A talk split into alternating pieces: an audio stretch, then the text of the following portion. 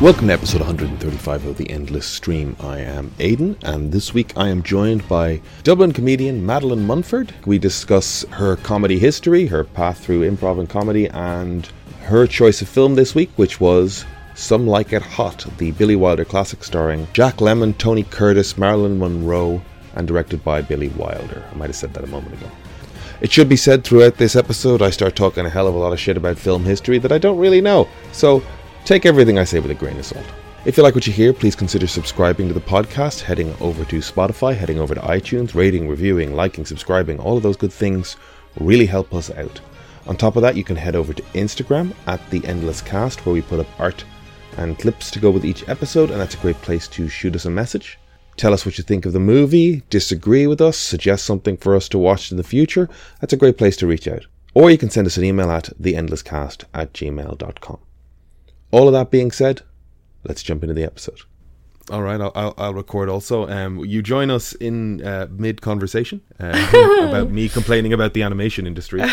Um, I will give you a proper intro in the intro. We record that separately. Oh, okay. Um, I am here with Madeleine Munford complaining about uh, my first job. Uh, Yeah, I actually, um, when I lived in Paris, I met this woman who was working for um, Pixar, and she was an animation person, and she was actually the voice of in Monsters Inc., like the um, announcer over the um, like in the factory, you know, like oh, that's awesome. yeah, I forget the names of the monsters now, so I can't really do the voice, but like, you know, when it's like, I don't know, someone named Stuart, or it's just like, Stuart, come to the blah blah, and then, or like, emergency, factory, blah blah blah. Like, that was her because sometimes they would just use their animators. She was like one of the top animators there, so Yeah. yeah. Well, they just like so much of it is done on storyboards. Like even in anything else, animation wise, you're doing rough storyboards and you use whoever's around.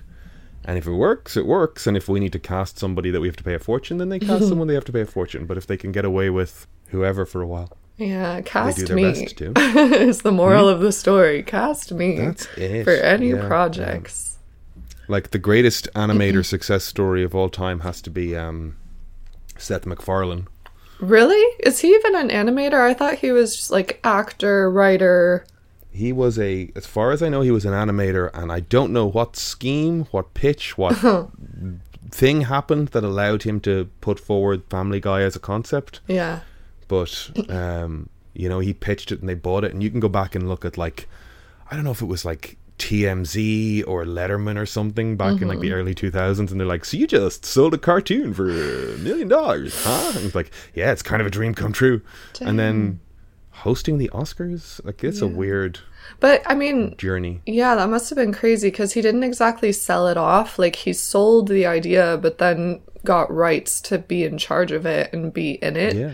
So that's kind of unheard of for someone who's nobody at the beginning, I'd say. Yeah, I've never checked his nepo baby status. Is he somebody's grandson? I don't know, but my mom's last name is McFarland, so I feel like he's related to me, but it's with a D, Right. not an E. Like, so yeah, I was this Okay. close. I'm also that closely related to Mumford and Sons, where it's like one letter is off, you know?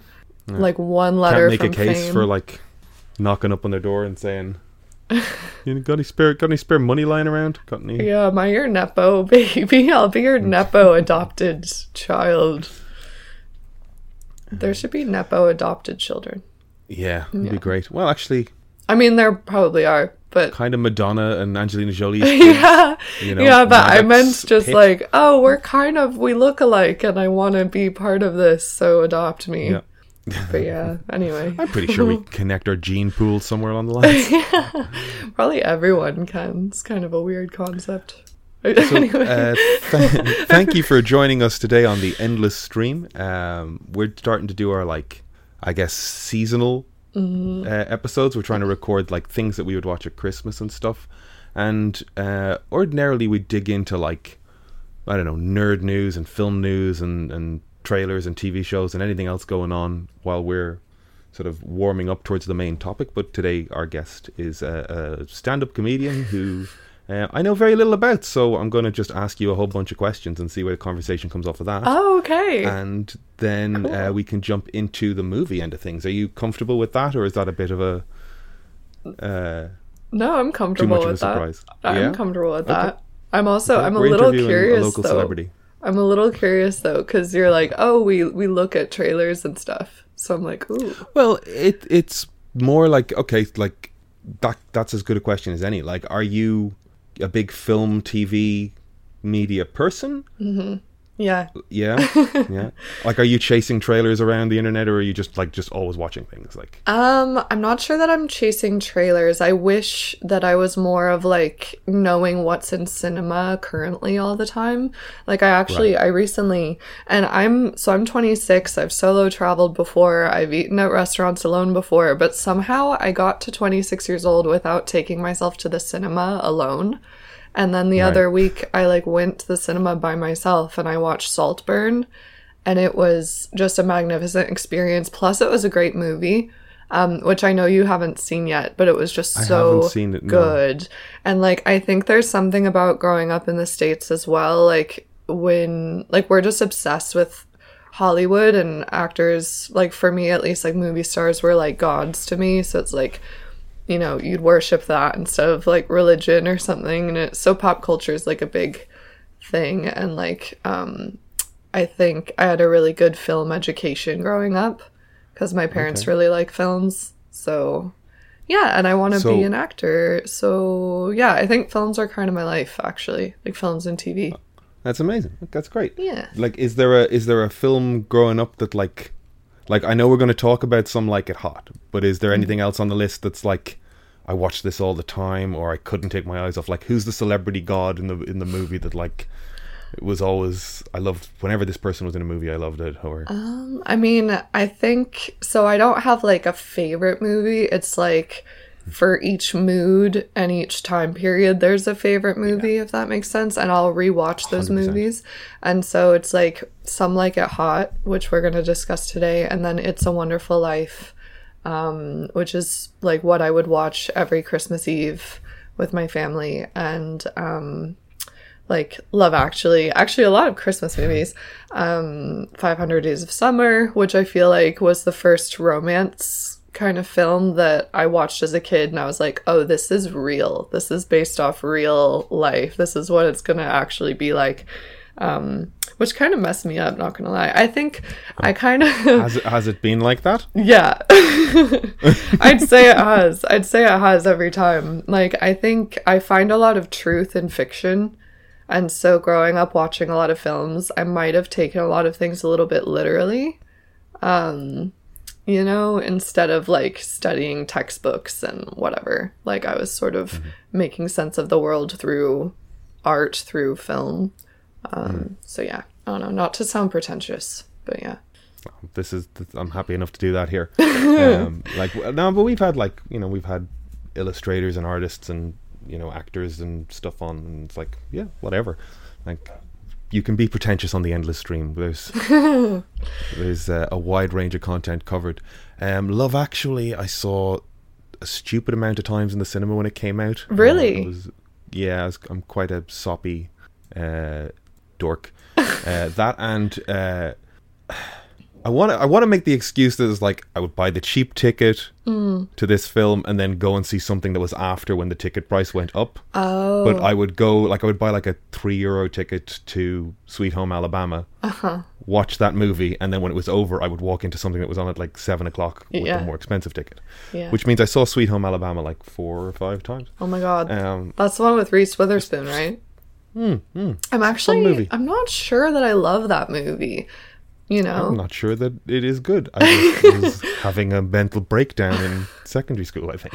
Oh, but I mean that's such an American thing to do as well is like um, you know, buying a ticket and then just going to as many movies as you can for free afterwards. Um just cuz famously like the people in US cinemas when I was growing up just weren't paying attention. Um but yeah. Yeah, they're usually really young and disinterested. Yeah. You know, they're just getting paid doing simple cinema job, right? Yeah. Am I being reductive? No, no, no. I think that's right. And like, not to bring it to a dark level, but I think the reason I'm not too into like what's in cinema at the moment, like, I'm so glad we have streaming and stuff, is um because in the states, like, cinemas started having like shootouts when I was in like high school. So I kind of there stopped going because yeah, but like a big part of my childhood though was going to the cinema. Um, So, how long have you been, like you said, solo travel? How long have you been, when did you leave the States? I guess is the question. Um, when I was 20, I went to live in Paris for like six months, and then I went back to Austin, Texas to finish my degree. And then I didn't really know what I wanted to do after. Like, I studied advertising and French. So um, I was like, I'll just go be a French person. And I moved back to Paris, and I stayed there for like a good three years. And then COVID kind of happened in that last year, and I was applying for jobs and other opportunities. And like the role that came back to me was a job in Dublin. Um, and so I've been here for like two and a half years. Okay. Um, so yeah, I probably left the States um, like for real in like 2019 or something. That might not it's be right. minute, though. 20, I don't know, 2018. 18. Um, were you doing comedy in college, like in the States at all, or is that a late? No, that's like I started doing that in Dublin about a year and a half ago. Um, and I started doing it because I started taking acting classes again. Like the real dream has always been acting, but I always kind of come back to it because I don't know, you know. I think with the thing you really want, you're always like, I don't know if I'm actually good enough for this. I'm too scared to really go for it.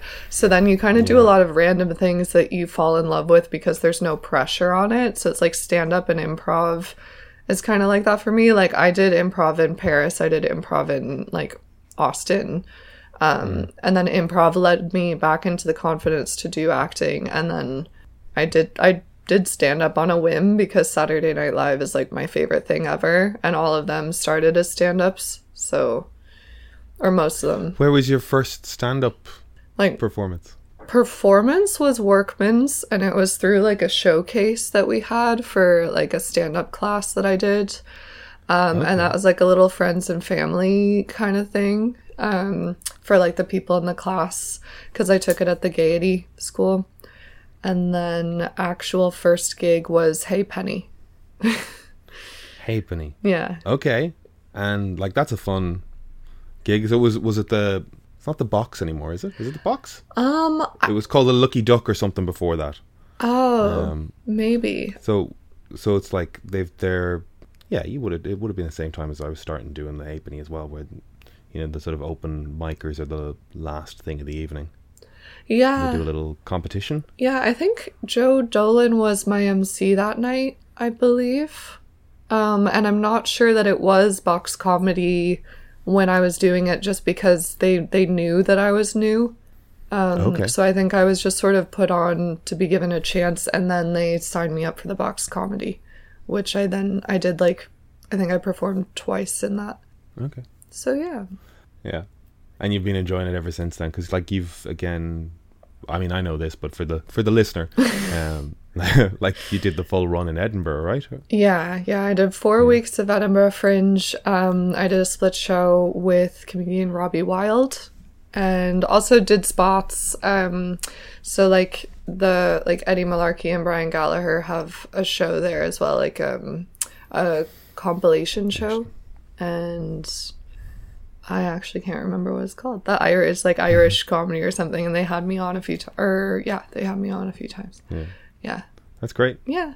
I don't know. It was really so cool. what's your then um like what what was like I guess Edinburgh like did you have a worst I mean I guess overall in a year and a half what's the worst experience just to go negative was there a, a bad show Um, like as in like worst experience on stage, basically. yeah Um, I'm going to ask you about the positive one as well though okay. I think uh because to be honest, I haven't really like had an experience where Because basically, um, before every time I go on stage, I, I get stage fright pretty bad.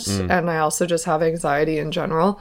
So um, I was at a gig once, and this is positive, but like, this is why I probably do bomb, but I never really notice that I'm bombing. And this is why, is because I was at a gig once and in the audience it was it was at Slats Laughs. So this is actually my best experience. I'm going to answer first because it explains Cool. why I don't really have a lot of negative. Um, but so basically, uh, I was at Slats Laughs, which is Brian Gallagher's show, um, every Sunday. Okay. And um, it was my first time doing Brian's show. I had just met him and Eddie Malarkey um, in Edinburgh. That was like, that wasn't this August, that was last August. And um, I was just there kind of to see what the fringe was like. And uh, so Yeah. Brian booked me.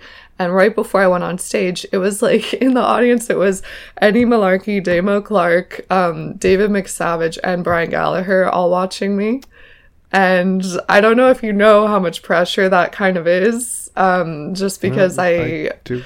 yeah, like I don't know. I just really didn't want to do badly in front of them, and I was I was getting so panicky right before going on that I was like looking at chairs and being like, "That's a chair, that's a table, that's a bar," you know, like trying to recenter Just myself. ground yourself. Yeah, because I was having like a panic attack, and my friend Hannah was there to like just watch my show. And I told her, I was like, I'm really, really nervous right now. And she goes, Why do you start doing comedy? Like, why did you start doing this? And um, that was like the best advice ever because I was watching Brian MC right before he was going to announce me on.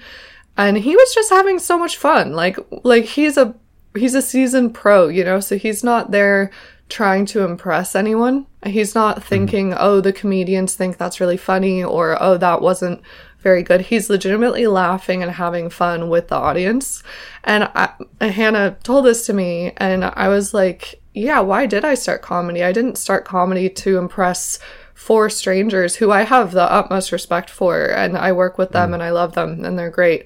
But like, I didn't start comedy to impress anyone, and at the time they were strangers, and I did it to genuinely enjoy myself. So I went up there and I fucking enjoyed the hell out of myself. I was supposed to do five minutes, I think five to seven minutes. And Brian didn't know me, so he was like, No pressure. If you want to get off at five, you can leave the stage. It's all good. And he let me go until like eight and a half minutes because me and the audience were having such a great time. And like oh, that's Mick great. Savage went on and said how good it was. And so now when I go on stage, if if people aren't really getting me, I'll kind of find a way to enjoy myself anyway. Um, so like worst experience might have been at Ha'penny where there was a table of like middle-aged men and I had a joke that was like I don't know, the the MC had been making a joke that they were a table of like undercover guards the whole night. And then I had like a joke about the guards and I was like, This is dedicated to you and they just were giving me the hairy eyeball all night. Um yeah. But I didn't even bomb. It's like my friends were there, they were laughing, and I should have just focused on them, but I was kind of focused on this table. And then afterwards, the people that mattered were like, that was great. But I was like, I was just looking at these people frowning at me the whole time. But I, you just have to focus on like enjoying yourself. You know? That is a great piece of advice. That's great. It is. It, it genuinely is. Like I, I like. I think that like in the sort of two years I've been doing stand up, stand up. Like mm-hmm. I, I, the worst show, and I, I didn't even feel that bad about it. I was just like, what the fuck is with this room?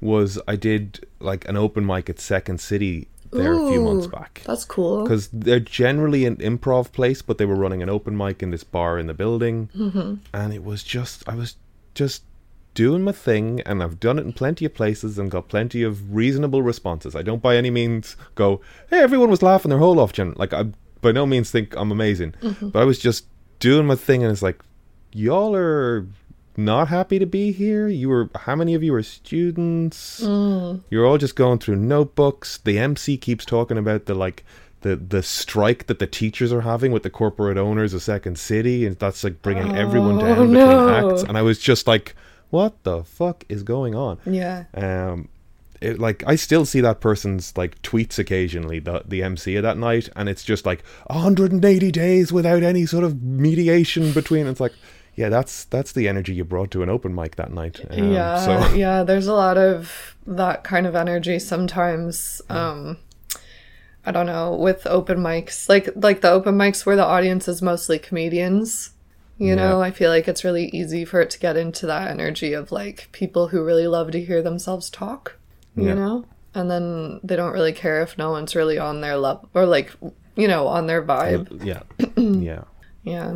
Um, Yeah. Do you um so like I asked some I asked for some like questions for a comedian and I know someone else who's doing comedy and she was like, "All right, um how personal and real do you get in your comedy?" um completely personal and true it's actually kind of scary because all my jokes are based on truth okay. so it's almost like a little bit of a diary entry but the thing is is like if i tell a joke that i wrote a year ago i'm not necessarily feeling that way now but it was true at the time. Okay. um but that's kind of the only way i know how to be.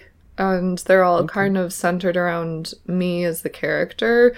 And i kind of want to venture away from that in a way just because i have um ah, what's the word? I always lose this word. Where like like um imposter syndrome or something where it's like my kind of comedy isn't valid. Like i'd rather do observational comedy where it's like hey did you see that over there? You know and it has nothing to do with the comedian. I'm always like that's a real comedian.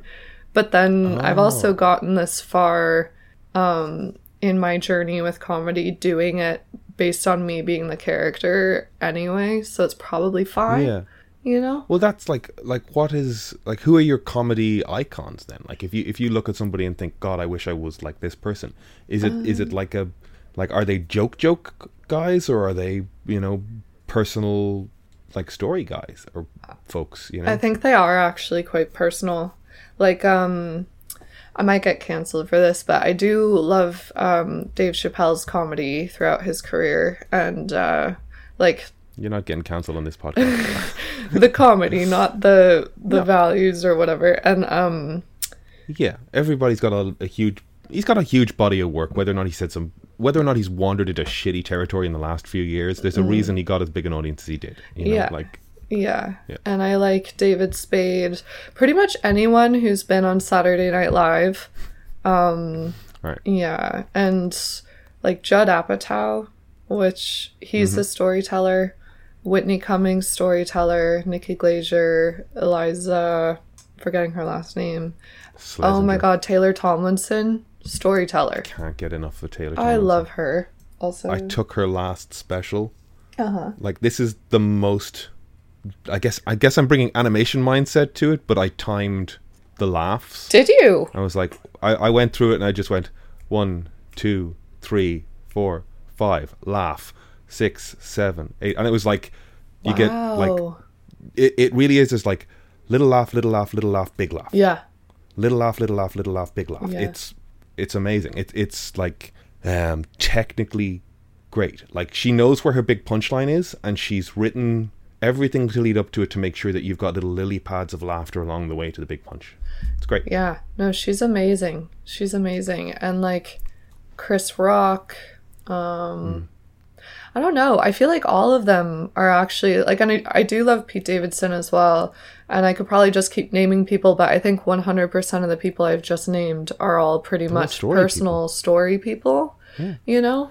Like I tried to listen to um like I like Jimmy Carr, but like an hour of sort of two line jokes at a certain point Oh, yeah. can get tiring. Yeah, like Mark. Normand as well. I just watched his thing, and I like I'd never watched much of him, but it's just like they're cool. They're like Rodney Dangerfield jokes, you know. Like Yeah. you know, my wife is leaving me. I said, "Is there somebody else?" He said, "There must be." You know, like they're great lines, but it's like it's an hour. you Yeah, know? yeah. I, That's so true. it, it's not necessarily for me.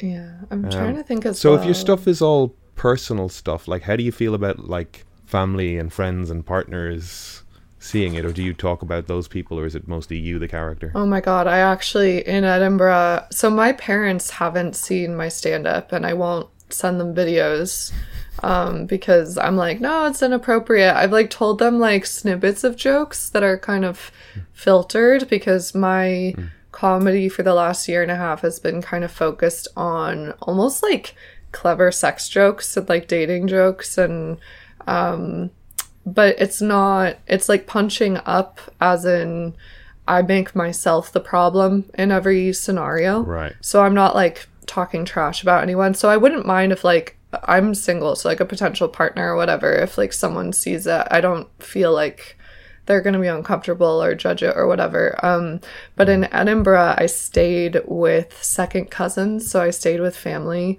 Um, and they came they were like you can stay with us but we have to right, be able to okay. come to your show and so Right. it's my like my grandma's brother's children so like second cousins um who you know i think with your second cousins type relationship with that kind of family it's like they didn't necessarily know you when you were growing up like they didn't raise you or whatever so they have an idea of you possibly and you want to upkeep that idea maybe. And then maybe this is just my family like very kind of image based um like not in a bad way but just that's just kind of how it is. And so they they came to my show.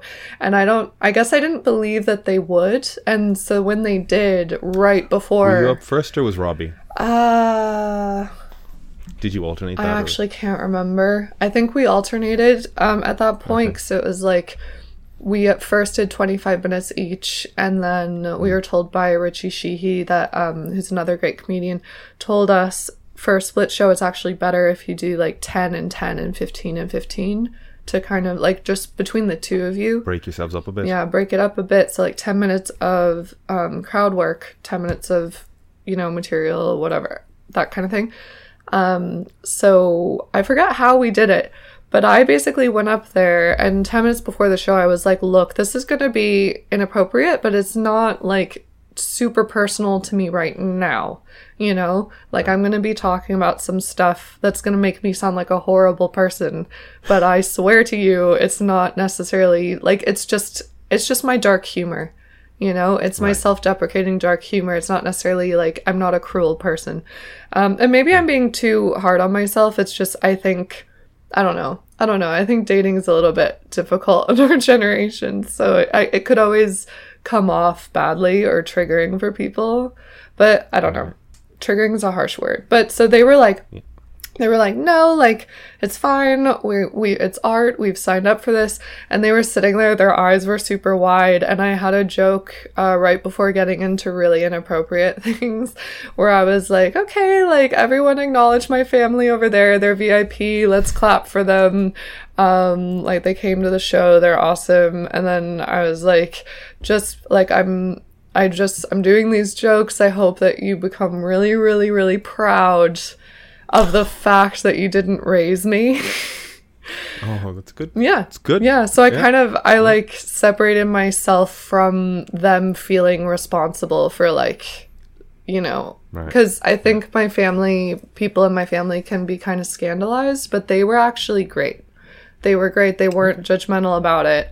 Um I think my my aunt said something like, "Oh, I was thinking of blah blah, who was probably turning around in their grave, but you know, like watch it." Like I was like, "Oh, like great auntie blah blah is watching," and I was like, "I don't even know who great auntie blah blah is. It's fine." Like, I don't think anyone could say anything that scandalizes me. Like I just like I will watch any comedy going and like love it. If it's funny, if it's well written, it's whatever. When it comes to talking about stuff, I'm pretty uptight, and it's like, hey, let's talk about movies. Like, I, I I haven't got everybody's consent that was involved in this story to to tell it on. Uh, you know, I just get really uptight and protective. So like all my stuff is like goofy shit and wordplay rather than being particularly personal. Um, so that's that's me. I'm still I don't know working on that. Um, I don't know if I need to. Yeah, I don't know if you need to. It's like whatever you are comfortable with, and if you, because like comedy is an art, so however you want to express yourself and feel empowered in doing so, if you feel uncomfortable, then what's the point, you know? Hmm. Um, do you do you do you ever feel? I guess where's your line in like pumping up a story? Like, do you just tell it exactly as it happened, or like I heard a um. comedian say that like when I tell a story, I want you to feel how I felt in that moment, not necessarily have the accurate facts. I'm trying to get you to that feeling. So I'll say whatever I need to to get you there. That's interesting though, because like if I'm telling you a story, it's not necessarily factual. It's always going to be how I felt in that moment because that's the only way I can tell you about it. So that's kind of like inception-y to me that that like I love that. I love that that person said that. That's really cool. Um I'd say so. I So mean you're you're not hung up on the facts as long as you get the feeling across. Oh yeah, there are no there's no facts in my comedy at all, you know. Um I don't know. And also a lot Wait, of my there wasn't really a, a brawl in the street by the canal, and you didn't call the guards. So there was a brawl on the street and I called the guards and um but she didn't say who's winning. I think yeah. um even though I do feel like it was based on truth though because she was a bit like I, I was literally a week into living in Dublin and I literally I was like how do you how do you call the cops? Like what's the number? And I looked up how to call the cops in in Ireland because I was like it can't be 999 that's British you know? We're not in Yeah, England. so I looked it up and it was like you know plus 353 something something like an 8 digit number and I phoned it through Safari and then called her and it was like emergency services all this uh, tons of options and i couldn't understand her irish accent because i was so new. So i was like cops? Like what the hell? And she was like garda. It's the garda. So this was just like a phone call that was so not correctly placed that by the end of the by the time i reached a police officer a guard um the brawl was over so I literally was like, "Oh, um they've stopped fighting." And she was like, "Okay, well, I mean, you know, call us back if it happens again. Like you were right to call." So they didn't make me feel stupid, but I felt so stupid that it it was like, "Well, you know, it's the equivalent of someone being like, "Who's winning?" you know. Yeah. So there, I guess there were facts. You just heightened them to. Yeah, yeah. Yeah. Because not everything's like funny in the moment. A lot of my jokes are really not funny in the moment, and then the way I get over it or work through it is like I'll find it funny later. You know, Yeah. yeah. like uh, my first five minutes was about a really, really bad breakup, um, where like I was living with the guy and everything, and it's like when we broke up, that wasn't funny at all. It was horrible and it was like really like hard mental health wise hard everything wise and like i just um you make light of it in a way because i just sort of realized like oh i'm i'm packing all my stuff. I'm moving. I'm i'm in ireland. What the hell? This is ridiculous. Like just everything the way this person's speaking to me this is the way i'm feeling about this. This is ridiculous. This is gonna i think that's just the way my brain copes with things is i make it funny later on um, and I was listening to David Spade's podcast with um, oh I forget his name, but I love him. Um, oh, he was in Wayne's World. What's his name? Carney. Wait, D- David D- Carney. Dana Carvey. Dana Carvey. Yeah, I was listening to their podcast and just laughing and like packing my stuff, and I was, you know, that kind of thing. yeah. So I don't know. Have you have you a comedy dream?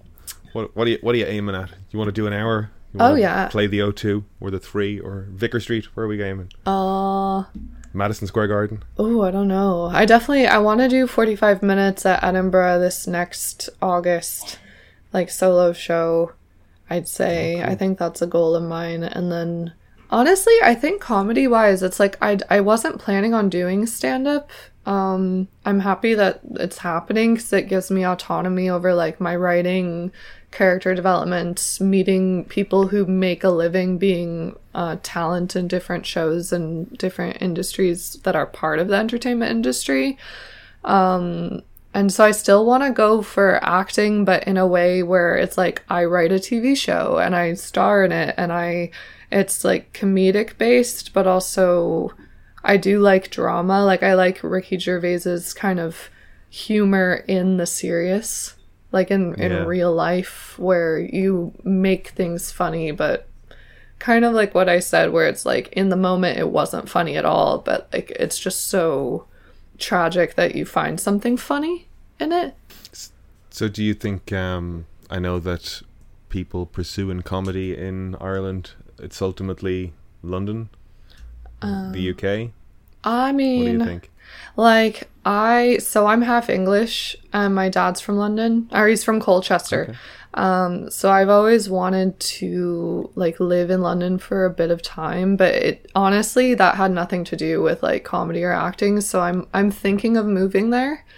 and I'll still like pursue everything I'm pursuing, but I don't want to say that like it's You're doing it because of comedy. You're just doing it because you. Yeah. Yeah, because I want to be able to call my dad and be like, "Oh, I just walked through Piccadilly Circus, blah blah blah blah." But like I I really want Ireland to like I don't I don't want it to be like a brain drain of all the creatives have to go to London to make it work. You know what I mean? Like we need to mm. build something here.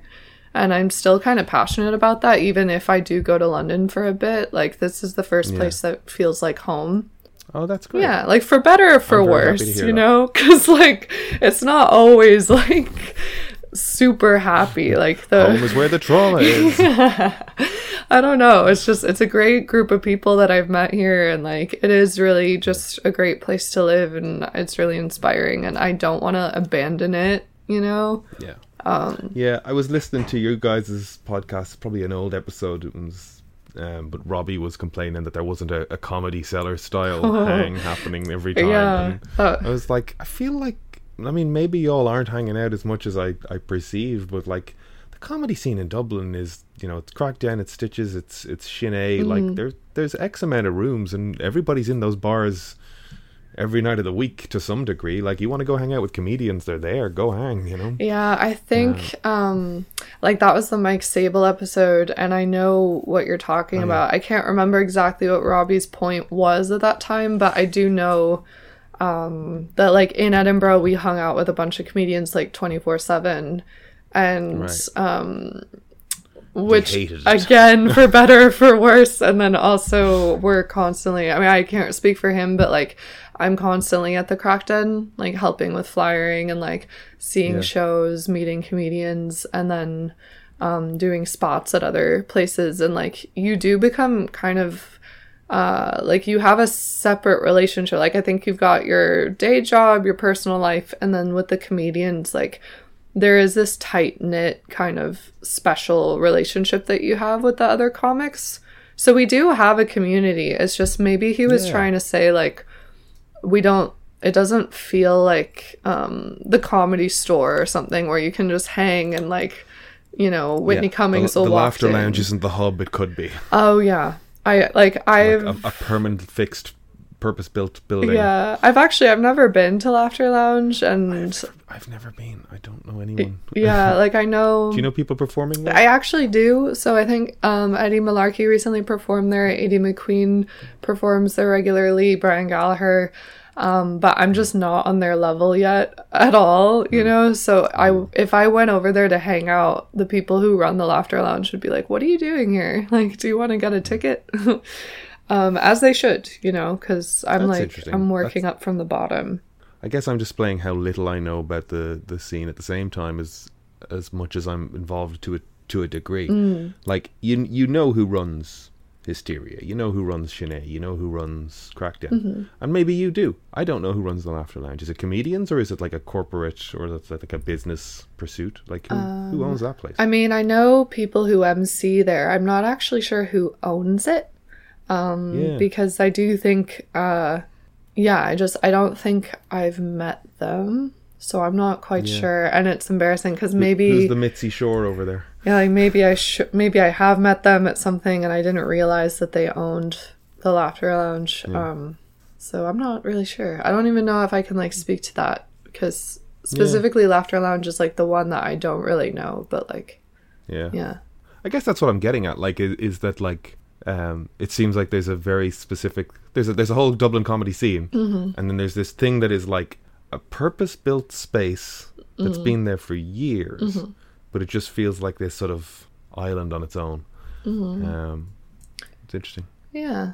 All right. Well, um, do you do you feel like we've covered comedy enough? I mean, I do, yeah. Did I answer everything to the. Perfect. It was, it was great. It was a very fun conversation. Okay, perfect. Um, so you came to us with some like it hot. Mm-hmm.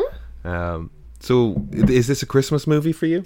um, I mean, not really. I would kind of be able to watch this year round. It's definitely a favorite movie of mine. Um, but yeah, I mean, is it. A, have you you've seen it before?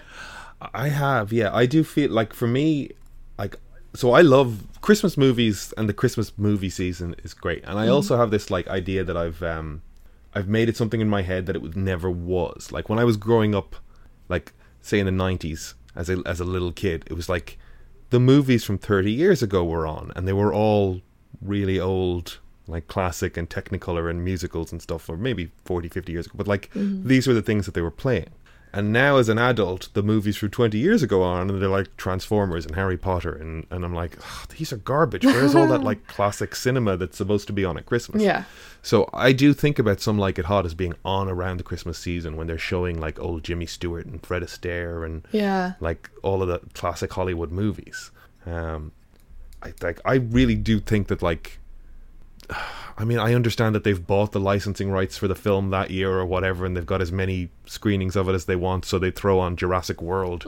But like I always think there's this great opportunity to just program a day's worth of films for 2 weeks that are like you know, here's some Audrey Hepburn, here's some Cary Grant, here's some here's some stuff that you do not see year round while we're pushing popcorn movies from the box office down your throat. Yeah, that's so true. Um, I do kind of love this era of like American films as well, with like Audrey Hepburn, Katharine Hepburn, Marilyn Monroe, um, like where they have and Cary Grant, like where they have um, those really classic American film Hollywood accents, where it's like that's not necessarily Oh. from a place; it's just Hollywood. Yeah. Yeah. Well, Tony Curtis, like, I mean, we're jumping way into the movie. by the time he's talking to Marilyn Yeah. with that, like, spoof on Cary Grant and the Mid Atlantic thing, Yeah. it's such a funny voice. Yeah, I wish I had that accent. It's kind of, it's just so classic. It's just like, oh yes, I say. It's, well, you, you know the story behind that, right? I actually don't. Is it like there were there were kind of British um actors trying to sound American or something like that? It's well, okay. I'm gonna I'm gonna mess up the specifics of it, but it it it is purely a Hollywood kind of creation or a, like a, a, a like early 20th century thing as broadcasting's coming about, and t- like in the same way that the UK developed the received pronunciation, where everything got very posh and very like articulate, and you had to like everyone on TV had to speak very clearly, and so they tried to like drive like regional American accents out of actors Oh, and arrive at this like that's where you get the the mid Atlantic or the there's a, a I just heard like there's an Australian guy pushing it as like like world English. Oh, okay. where it was trying to like soften all of the the regionalness out of it but keep like really clear articulation. So you end up with you know Katharine Hepburn's very very odd delivery. Um Yeah. and it's yeah I, it's it's a phenomenon. It's like i don't know. Is it like when everybody started um for shizzle like everybody pi- everybody picked on a thing for a while and just spoke like that and Yeah. like e- early 2000s you know street culture working its way into white movies You're making me want to look up like interviews with them separate from films to know what they actually sound like because now I'm like wondering like what does Katharine Hepburn actually sound like? You know, because I i'm sure she actually sounded like that but it's just I'm, I'm i'm i would wager she drove her regional accent. I mean like patrick stewart is is yorkshire i think. Like he's very regional working class guy but by the time he went to the royal shakespeare company and everything else he just had to soften all of that out and speak the queen's english in a whole new way. Like they just drive that stuff out of people. Yeah, it's interesting. where are you from specifically? Uh so I'm from Manhattan. Um, right yeah, it's kind of funny because it's like I'll just say. is yours a manhattan accent or have you just been in europe a long time and it's Uh, I think I've always had a weird accent, like a mixed, like it's definitely American, but since my dad's English, there's always been that influence as well on like certain words. Um, and then I speak French fluently, so that might also kind of mess things around as well. Because also, when you live in like a country where the people don't fully understand English, like I would speak English more clearly and a little slower so that they could understand me. Or if I was speaking French with them, you know, it's just a completely different uh, s- string of sounds. So, Right. yeah, different intonation as well. I've, I've pivoted way off Oh, sorry. where you're from specifically. No, that's my fault. I was just like I got lost in accent talk for a second, and then went. I also didn't ask you specifically where you're from. I know you've spent like Austin for a bit. oh yeah, Austin Um, for like ten years. So, some like it hot. Yes. When two male musicians witness a mob hit, they flee the state disguised as women in an all female band. However, it does not end their difficulties, and further complications set in. Marilyn Monroe, Tony Curtis, Jack Lemmon, Joey Brown, George Raft, a whole bunch of people. It, it is a classic. It's um, directed by Billy Wilder. Um, we talked about a Billy Wilder film recently called Ace in the Hole. Um, do are you do you love the movie, or have you watched a bunch of Billy Wilder films, even, or like would you know? I'm like I love the movie. I love the movie. Yeah. Yeah. Okay, um, Billy Wilder's um, like with along with like Frank Capra, he's like produced like some of the best Americana Really. like films of the 20th century and like uh he worked with Jack Lemmon and Walter Matthau a bunch Mm, I love Jack, Lemmon. is He's a genius. he's amazing He's a genius. just a he is he absolutely is he's um he's the perfect I just like animators fixate on Really? because Oh my god, I can actually they- see that because his face is just his face is doing so much stuff. He like Yeah. There's a moment in the movie where he gets in the elevator with Joey Brown. Like I don't know when the last time you watched it is. I just watched it last yeah. night. I know I know what you're talking about though. Where he gets in and, and Joey puts a hand on him as the door closes, and he just Yeah. he just yeah. just a moment where his eyes meet the camera. Yeah, it's perfect. Um, he's always been this brilliant um, collection of like really physical comedy and and just mugging. Like his expressions are just perfect, which is also I, a, an observation I had of Taylor Tomlinson. Her lines are great, her act outs are great, and when she just does stuff with her face, it's great as well. Yeah. like it's it's great performance. Yeah. I Um, think there's something there as well that like your audience, you have to assume that your audience is smart, even if your audience isn't, because um, that's like really good acting or really good comedy if you can kind of trust that the audience is gonna get what you're saying, so you don't have to connect all the dots for them. So like Jack Lemmon making a face and having you project onto it, or Taylor Tomlinson taking a pause and like you know taking a beat to make that face, and you just put it together and it kind of just clicks faster than if she was to explain something or you know be on the nose about it. So I'm go- I'm going to shut up about because I'll, I'll keep talking and I'll hit you with like trivia. Oh, but I love like, trivia. Tell, tell, tell me what you tell me what you love about this movie. Um, so I love Marilyn Monroe in it. I love Tony Curtis. I love Jack Lemmon. So I love those three. Like the trio of them is brilliant.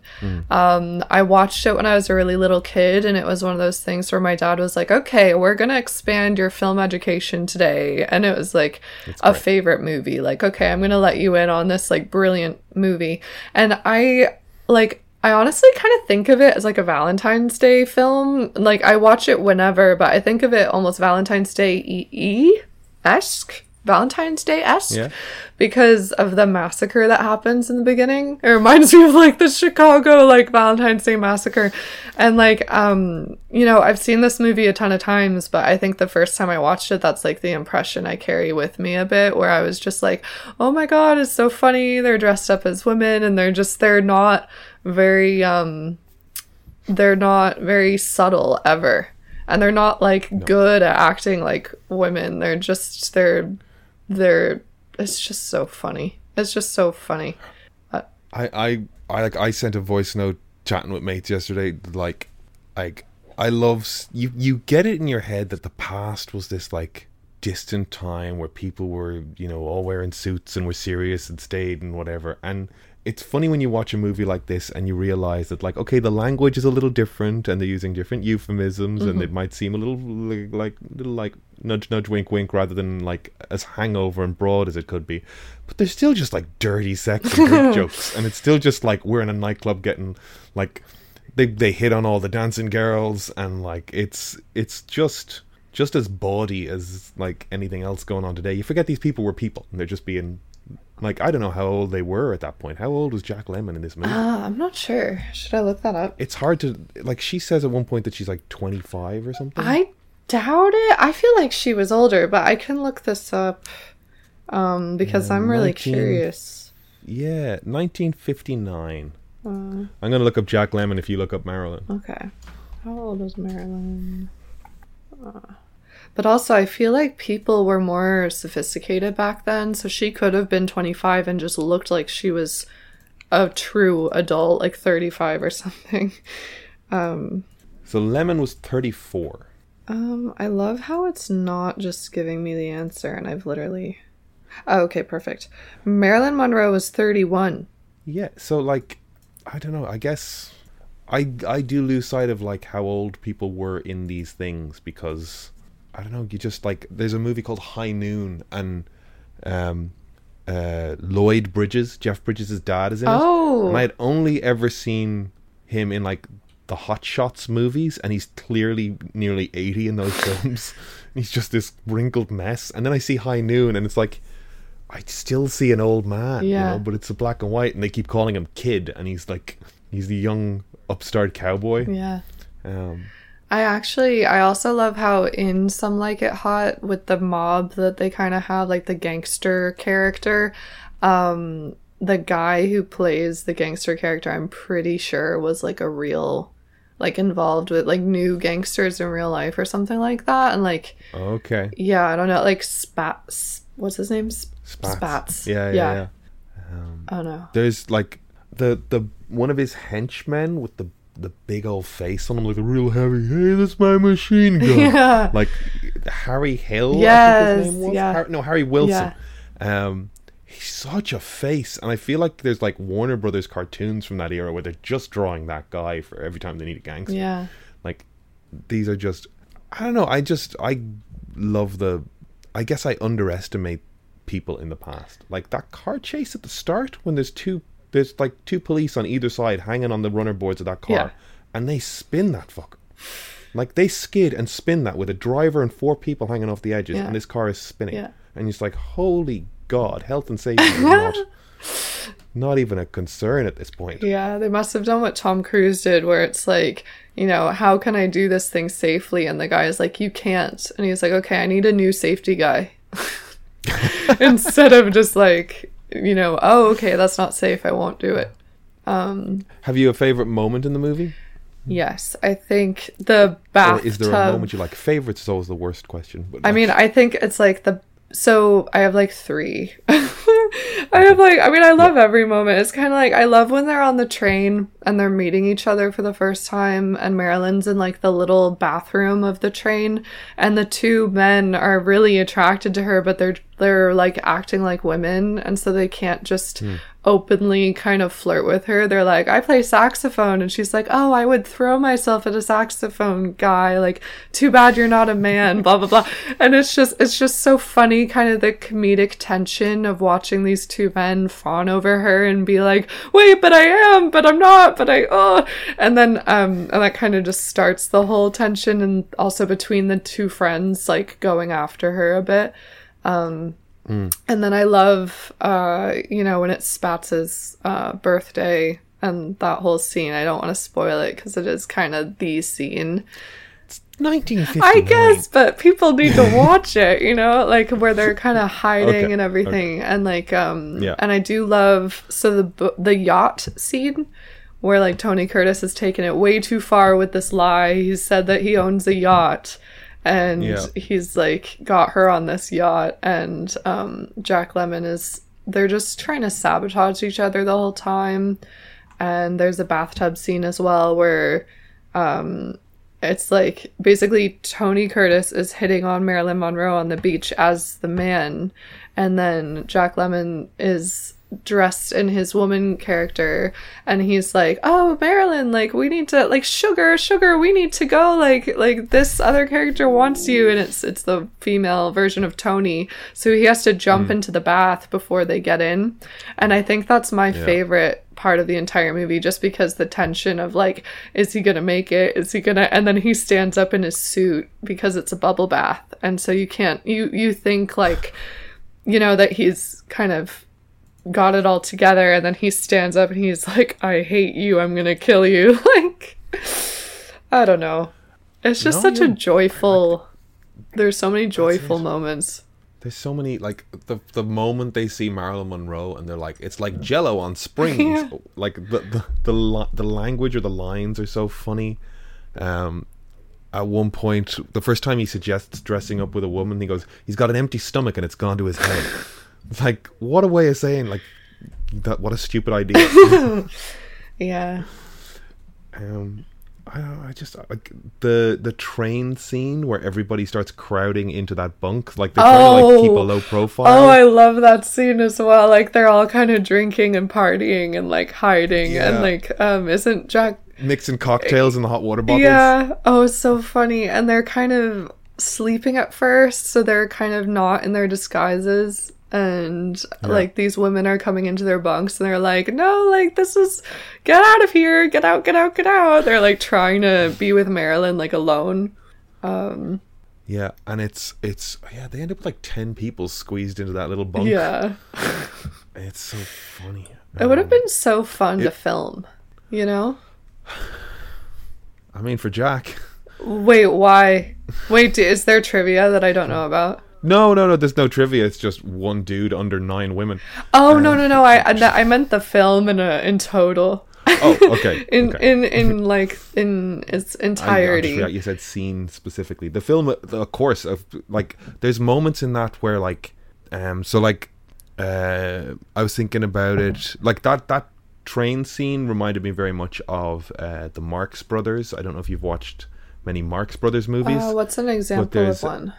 They've a movie called A Night at the Opera. Okay, I haven't seen that. and the three of them have stowed aboard a liner to go to New York. Mm-hmm. I think it's New York to like like they've pretended they're opera singers and they're like stowed across this on this boat and they're hiding in the tiniest little cabin. And then slowly more and more people start hiding in the cabin, but no one can know they're all there. And you end up with 12 people and somebody outside trying to take like a breakfast order. And the breakfast order keeps getting larger and larger and larger, Yeah. no explanation. And like, it's just such a funny overcrowding scene. So it reminded me of that a Oh, lot. I need to watch that. Um, the the like I loved the Marx Brother movies growing up. My dad had them on VHS, and we would watch them. Mm-hmm.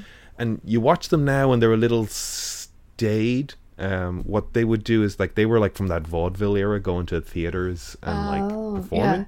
And they would go and do these things, or they would screen their movies, and they would time how long people were laughing for really?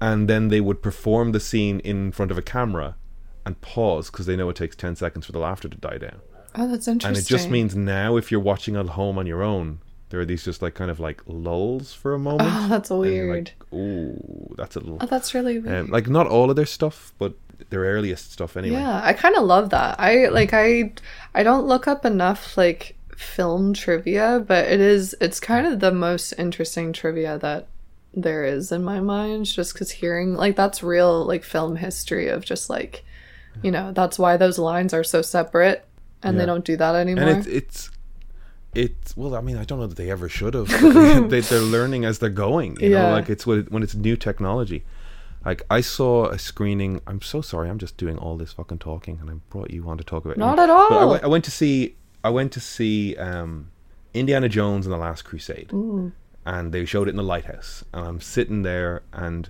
there's there's an exchange in that movie that i've seen a dozen times on television where uh, like they both Harrison Ford and Sean Connery find out that they've been sleeping with the same woman, or they oh. have both slept with the same woman, and he goes, you know, how did you know she?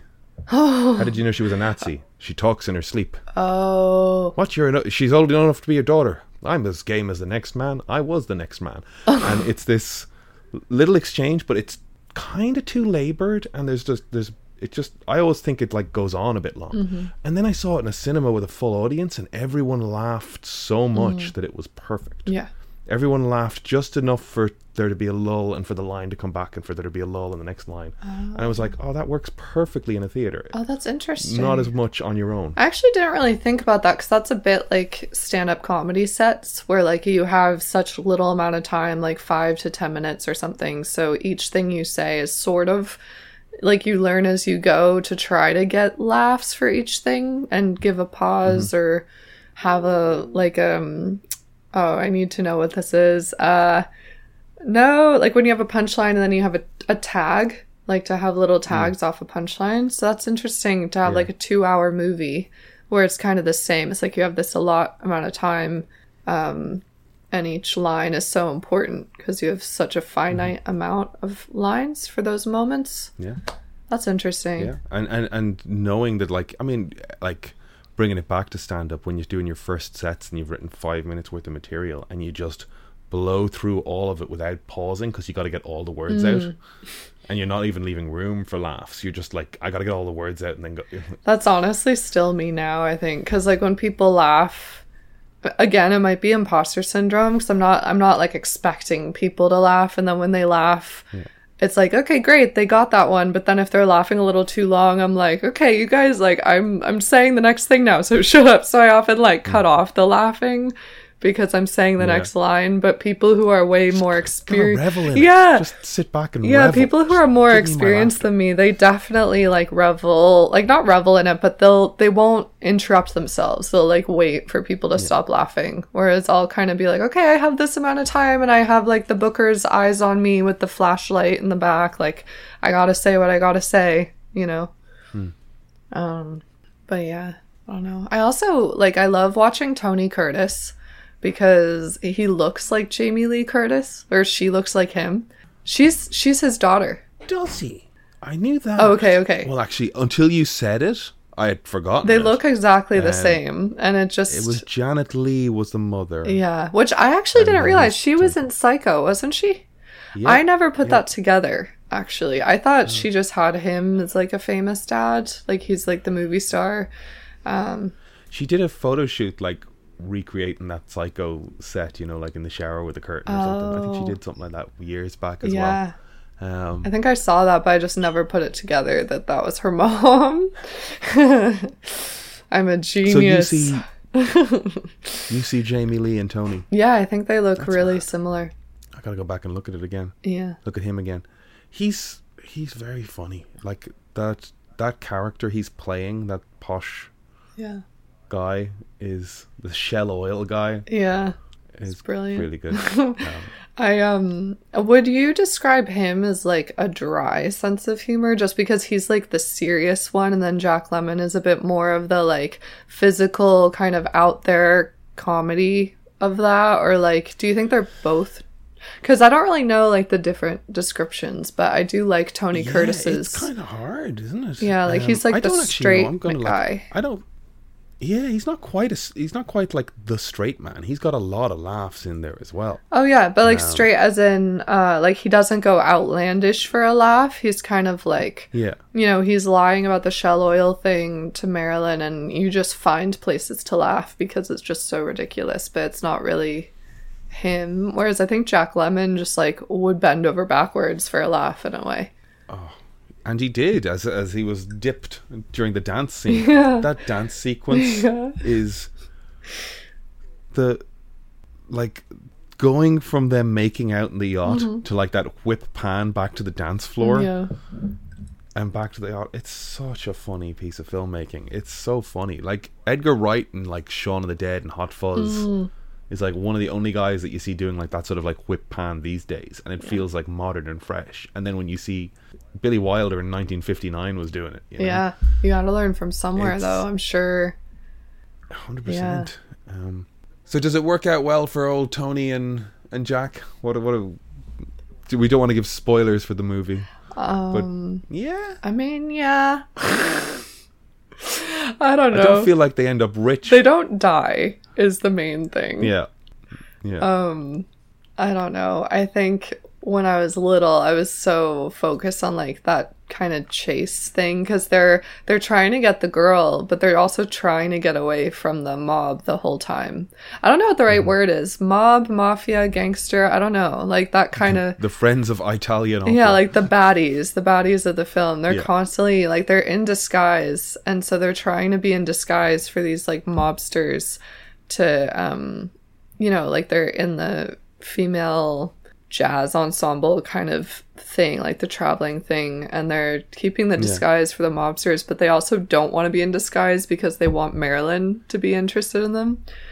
Um, I don't know. Honestly, I think it works out the best for Jack Lemmon's character because he like there's this oh like oh I don't I don't want to spoil it, but he just I can cut it. he ends up happily It's one of the married. best final lines in a movie in history. People people know, right? Like, what percentage of our audience? I'm the worst for spoilers, though.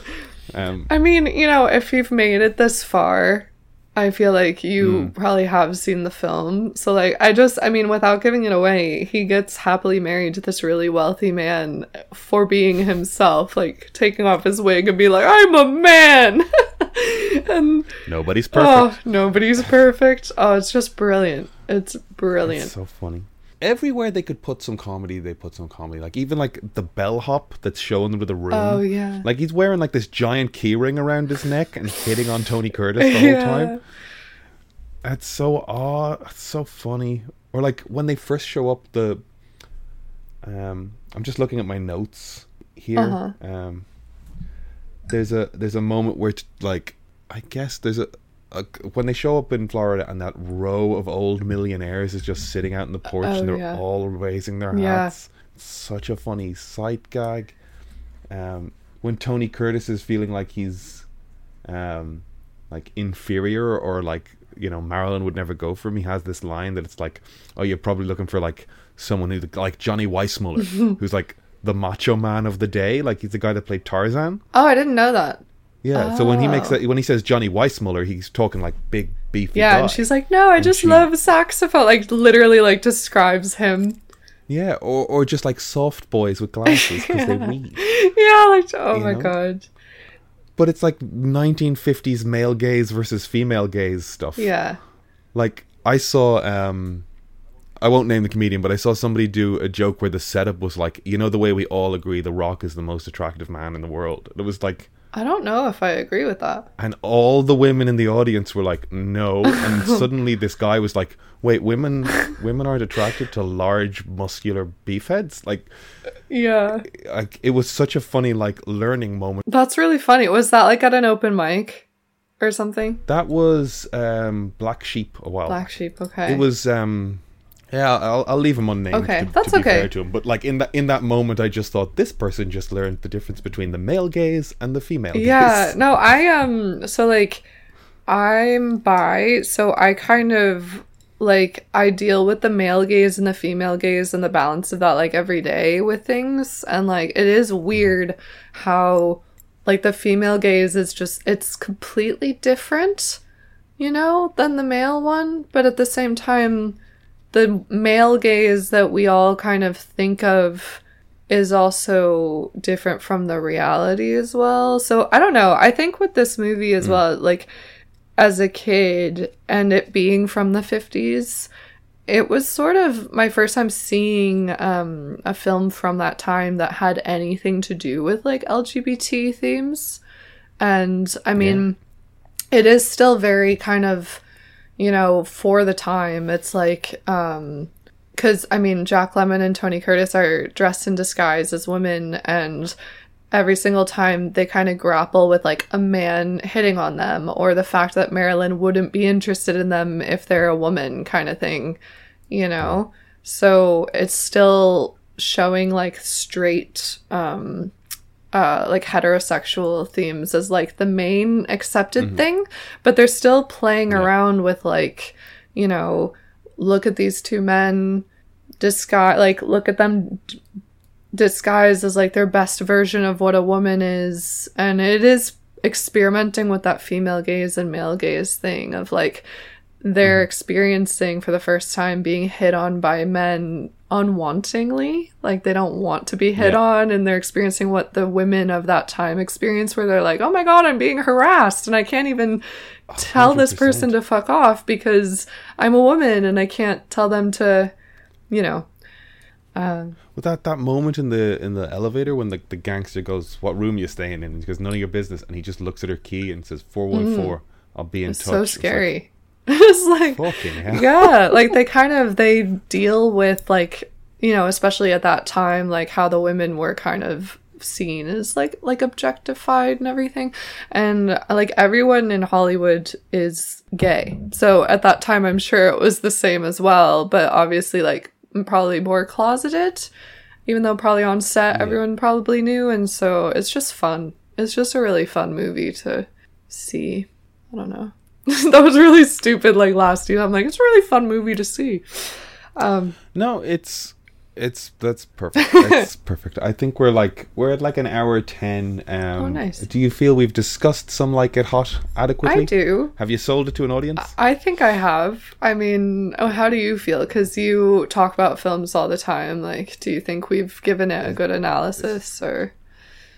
I think um I think so. I think it's like every time I watch a movie from this era, I'm like reminded of how I shouldn't be surprised, but I like invariably I'm like just like they were so technically amazing with what they did. You know, like they're so um they're so you've got this impression of cinema being rudimentary and getting better over time or whatever, and it's just like no, there's some stuff in this that's like like there's a moment where Jack Lemmon looks in a in a compact mirror, and the way they've like rear projected the shot of all the gangsters like onto that like or, or like like they did it in post or something so that you can see them crystal clear behind in that reflection. Like, Yeah. that's a bit of visual effect stuff that's like I don't know how they I I mean I, I have an idea how you'd go about doing it back then, but like it's, it's so amazing. The car chase where they like pull a lever and the roof slides away and all the guns are in the thing like yeah.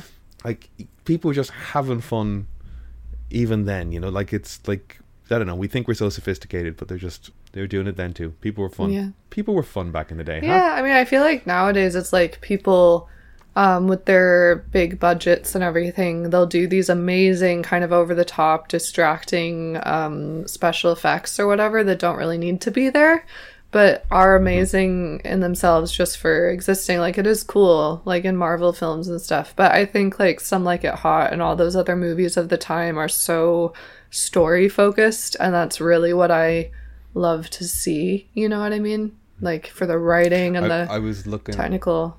i was looking at um sorry to No, you you're off. good. No, no, no. I was done. um but even the moment where like do you think that was marilyn monroe riding down the pier on that bicycle like I like when she's racing down to the yacht at the end I like i didn't pause it. it. and even with my big tv i was just like I doubt it.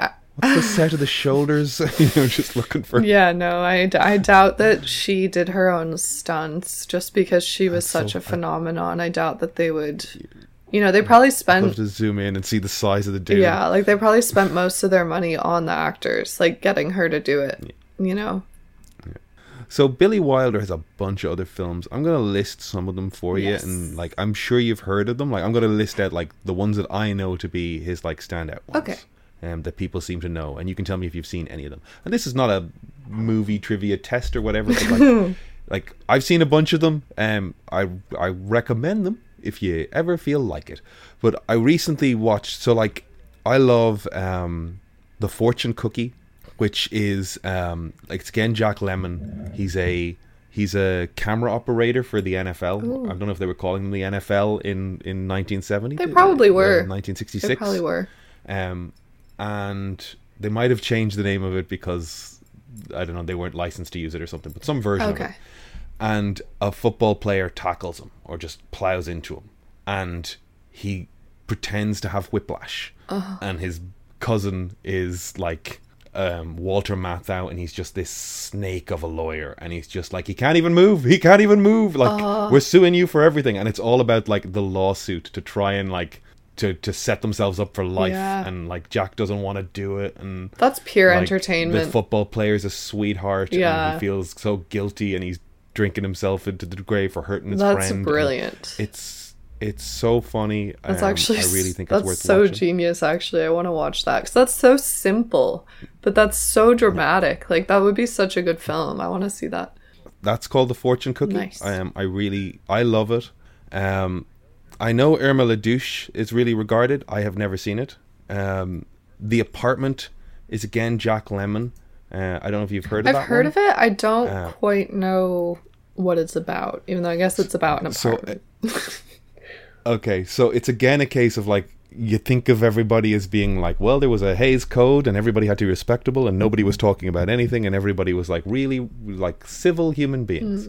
Um, Jack Lemmon is a low-level executive in I think an advertising company, Ooh. and all of the top-tier executives come to him for his spare key so they can take their mistresses to his house. Oh. God. So Ew. he's basically got a guy. He's like a guy who just like has a spare room and he's trying to like That's so weird. deal with the like deal with the like work pressure of his boss going you'll uh you'll let me borrow that key tonight right and it's like Ew. it's funny. It is a funny film. It, uh, maybe I'm selling the Yeah, it sounds really it- horrible, like really dark or something when you're Um, talking about it. But if it's a comedy, like I'm It is sure a it's comedy. great. It does. It seriously has a dark moment. There is a um a so a Man- Manhattan insurance clerk tries to rise in his company by letting executives use his apartment for trysts, Oof. but complications and a romance of his own ensue. Does that sound nicer than the way I sold I it? guess. I mean, it's just. I think comedy is so married with like drama. Like it's literally Mm. the exact same thing. Um, I I don't know what makes like comedy is drama. Apparently, Hmm. like you, the actors like do it as if it's a drama, but then it's. I don't know. So the way you describe that story, it makes sense that it would sound so dark. it it does there like there's funny moments in it there's beautiful performances in it jack lemmon's great as well it's really endearing it like it's not it's not some like it hot. There's definitely like by the end of it it's like kind of harrowing. Okay. just to be just to be completely upfront like but i think the thing is that in my head and like sabrina is like a famous rom-com um, in my head i have all of these in my head as billy wilder films. Just goofy light comedies with walter matthau and jack lemmon. Is Sabrina with But- uh, Audrey Hepburn? Uh, i believe so yes Okay, I've seen that um, one. I, I, I think they remade it with Harrison Ford in the 90s. Yeah, um, uh, Humphrey Bogart and Audrey Hepburn. Yeah, I've seen that one. I'm not sure I love Humphrey Bogart though. Especially because he fair. didn't really treat Audrey Hepburn very well. Like he had this he was like this older guy, um, you know, by that time and he didn't really respect her. He was like, Who is this young Oh. and he just wasn't very nice to her on set, I guess. Like I don't know. So Yeah, there's no call for being shitty. yeah, so like when I watch that film, that's all I can think about, really. And you have that with Singing in the Rain as Wait, well. Wait, really? It's that like. Wait, what happened in Singing in the Rain? That's um, one of my favorite uh, films. Give me a minute. Uh Is oh. it Shirley MacLaine? Um, no, it's uh the woman Star Wars lady. What's her name? Her mom was in it. Debbie Reynolds. yeah, Debbie. Reynolds. Debbie yes, yes, Reynolds, yes, I fucking love Debbie. Um, Debbie Reynolds. R.I.P. So apparently, apparently Gene Kelly was Are- kind of. A Are you serious? Yeah, he was. Um, like the way the story is told, Mm-hmm. and like I don't know, maybe this is me. Um, Projecting. I'm just kidding. be, be, I'm joking. I'm joking. I'm joking. sorry, sorry, Um, sorry. I make jokes sometimes. I, I feel like by the time I'm seeing Debbie Reynolds go, oh, I didn't like it, I didn't enjoy it, he was overbearing, he didn't like the fact that I was learning to dance and wasn't a great dancer. oh, and, he was such a great dancer. th- Sure, but if you're dancing with him for 11 hours a day and he's saying, would you get the fucking steps right? Why are we wasting our time with this asshole? Oh, you know, like, no. like, come on, we're here, we're here, come get it. Like, I don't know that that's what he was I'm sure. like, I'm sure it was. but I do feel that by the time we're getting the like, like the polite, this is the ten percent of what I'm willing to say Yeah. to you about how annoying this or how kind of like tense this process was. Yeah. and I think the like when they kiss at one point, it was like he's twenty years older than her, and no one told her she was going to stick his tongue down her throat, and she was like, "What the fuck is this?" Poor thing. Um, so um, sorry to ruin singing in the rain for you. I mean, like I'm. I don't know. I think so. Debbie Debbie Reynolds was like such a warrior. Like her life Mm. is insane. Like if anyone listening to this wants to look her up, her life is actually insane. Like I think she was stolen from, like to the point of being homeless twice Oh, in her God. life with her kids, and she just made all her money back and like kept putting on show after show. Like she's a real performer and talent and like Gene Kelly is like a genius um dancer and actor as well, but like he does give off those vibes of like, you know, I'm the best and Yeah. blah blah. And like I think like, you know, Bob Fosse and all those kind of Broadway real performer, dancer, kind of choreographer people really would be like, you have to get this 100% right. It's it's you have to do it. not necessarily any time for anything that isn't perfect. I mean, Just get, let's go, let's yeah, go. and that film is perfect. It's it's yeah, perfect. I mean, I love it. Um, so what did we say? Um, Fortune Cookie, some like it hot. Uh, the apartment, the seven year itch, like that's Oh, that's a yeah. classic Marilyn. Classic. Um, Sunset Boulevard, Classic. Now we're into Holy like classic shit. I didn't noir. know Billy Wilder did that. Billy Wilder. The year after that, uh, Ace in the Hole with Kirk Douglas, which is a movie we watched recently Okay. enough. And I went in thinking this was going to be a light comedy, and it starts that way. It's so funny, and like he's such a weird, like cartoonishly like evil journalist. He's like, "Oh, I'll make the story sell." Like it's you know fast talk, fast talk, high trousers, like that era of of, of movies. Yeah. And by the end of it, it is so dark. Really. I was just like, "Wow, that is not what I expect. This is not the way I expected this movie to Yeah. go." Um, it's it's amazing. Like the final shot in that movie is beautiful. Like I took that film and like made a gif of it, and was just like, I can't believe that's the final shot. It's perfect. Yeah. Um, Double Indemnity is is Billy Wilder as well, and I'm skipping over. yeah. How many movies things, did he it's just- make? Like, um, he's got. I think there's about 27. wow. There's 27 listed on IMDb, and so many of them are. Five Graves to Cairo, Double Indemnity, The Lost Weekends, Death Mills, The Empire Waltz, A Foreign Affair, Sunset Boulevard, Affair. Ace in the Hole, Stalag 17. You know Foreign Affair? I think so. That. that was a big yeah, reaction. that name definitely like hit me. I'm one. like, I know that. Um, in occupied Berlin, an army captain is torn between an ex-Nazi cafe singer and the U.S. congresswoman investigating her bar. I feel like I've Jean seen Arthur, that. Marlene Dietrich. I feel like I have seen that. I can't It- remember like, though. This guy's filmography is fantastic. Yeah. Just in terms of like the swing from comedy to drama, it's Honestly, I think Sunset Boulevard is one of those films that I watched once in my life and I still remember it like completely. It just completely like Yeah. It gave me like this visceral feeling. And uh Yeah. it's it's so good. it's so intense. so Like I recently, I I was unaware that they've made a musical. Did they it. I but I hold on. I mean, think that's, on the West End. I'm suddenly like maybe it's just a drama, and I'm making If I'm this- remembering right, that's the one because I really have only seen it once, and so I might be mixing it up. But it's like um a uh, movie star from silent films is like aging, and she has this man staying with her, like this young man that she's sort of not obsessed with, but kind of, and like she's watching her films and she's kind of infatuated with him because he's playing like he's playing like he's starstruck because he wants at her Her riches and her stuff. home and her money and her land and she she's so used to being adored that as she ages she's like really yeah. happy to have someone around that's like fawning over her Yeah, I clearly need to watch it again because I remember the last scene and I remember mm. it gave me such a reaction because it's not what you're expecting, you know? Um, Yeah. isn't it like you can cut this out if this like 'cause this is a spoiler, but it's him in the pool, right? Like he just yeah. I think they even open with that. You know, you don't realize that he's the body in the pool until the Oh very end. Of yeah. Yeah, no, I need to watch that again. I really do. Because for some reason, I always forget endings of films and TV Mm. shows. Because I think my body just is like, I want to be able to watch it again. So I can't remember, like, what happens at the end. I can't remember spoilers for myself. So there is a musical, uh, Andrew Lloyd Webber's Sunset Boulevard, Wow. currently starring Nicole Scherzinger. Oh, that's awesome. I need to see that. Next trip over to London, I'll away off with you. That Um, actually would be awesome. Uh, so, uh, anything coming up you wanna you wanna plug? Um, I mean, I'm editing the season three of my podcast, Bimbo Plaza, at the moment. Um, and that's basically it. That's basically all I want to plug because I have stand up comedy shows possibly coming up, but they're they're just so sporadic and like um last minute in a way. Uh, like I don't have any planned until after Christmas right now, but I probably will like be on stage before then. So I don't know. so keep your eyes peeled in Dublin comedy for Madeleine. Yeah. Munford. Also, I'm going to Glasgow Comedy Festival in March, so that's actually that's exciting. It's um a four hander show called Comediocre. So Okay. yeah, yeah, Is that a is it like a play or is it like it's stand-up? stand up. So there's four stand ups, and we're all um like obviously it's like different sets, um but our one show is Comediocre, and yeah. Okay, yeah. No, it's just the way you said forehander. I was like like a play. No, Um, that'd be cool.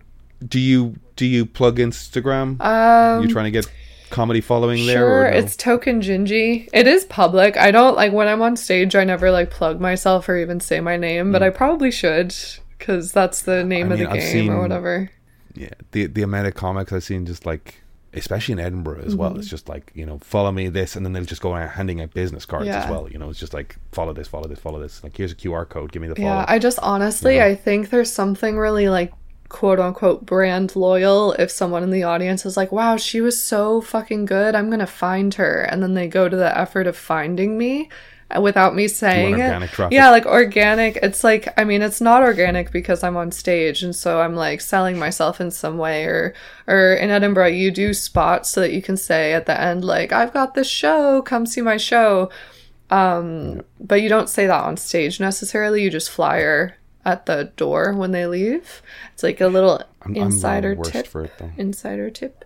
Flying at the door and leaving. Yeah, flyer at the door as they're leaving, and don't I? Because I've seen too many comedians bomb, and then at the end they'll go, "Follow me on Instagram, go to my show." It's like, uh, no, now I'm fully gonna avoid doing that, and it like you know it actually makes your show look bad if you kind of do that, and I think a lot of people do know that actually, so it's not like I'm kind of talking behind anyone's back, but um, yeah, Yeah, I, I always think, or I don't know, I'm I'm the worst for it as well. As much as I'm like pushing the branding a bag of cats, or or you know even the endless stream podcast, Mm. it's like there's part of me that's like I'm on stage, I've got five minutes to do whatever. Yeah.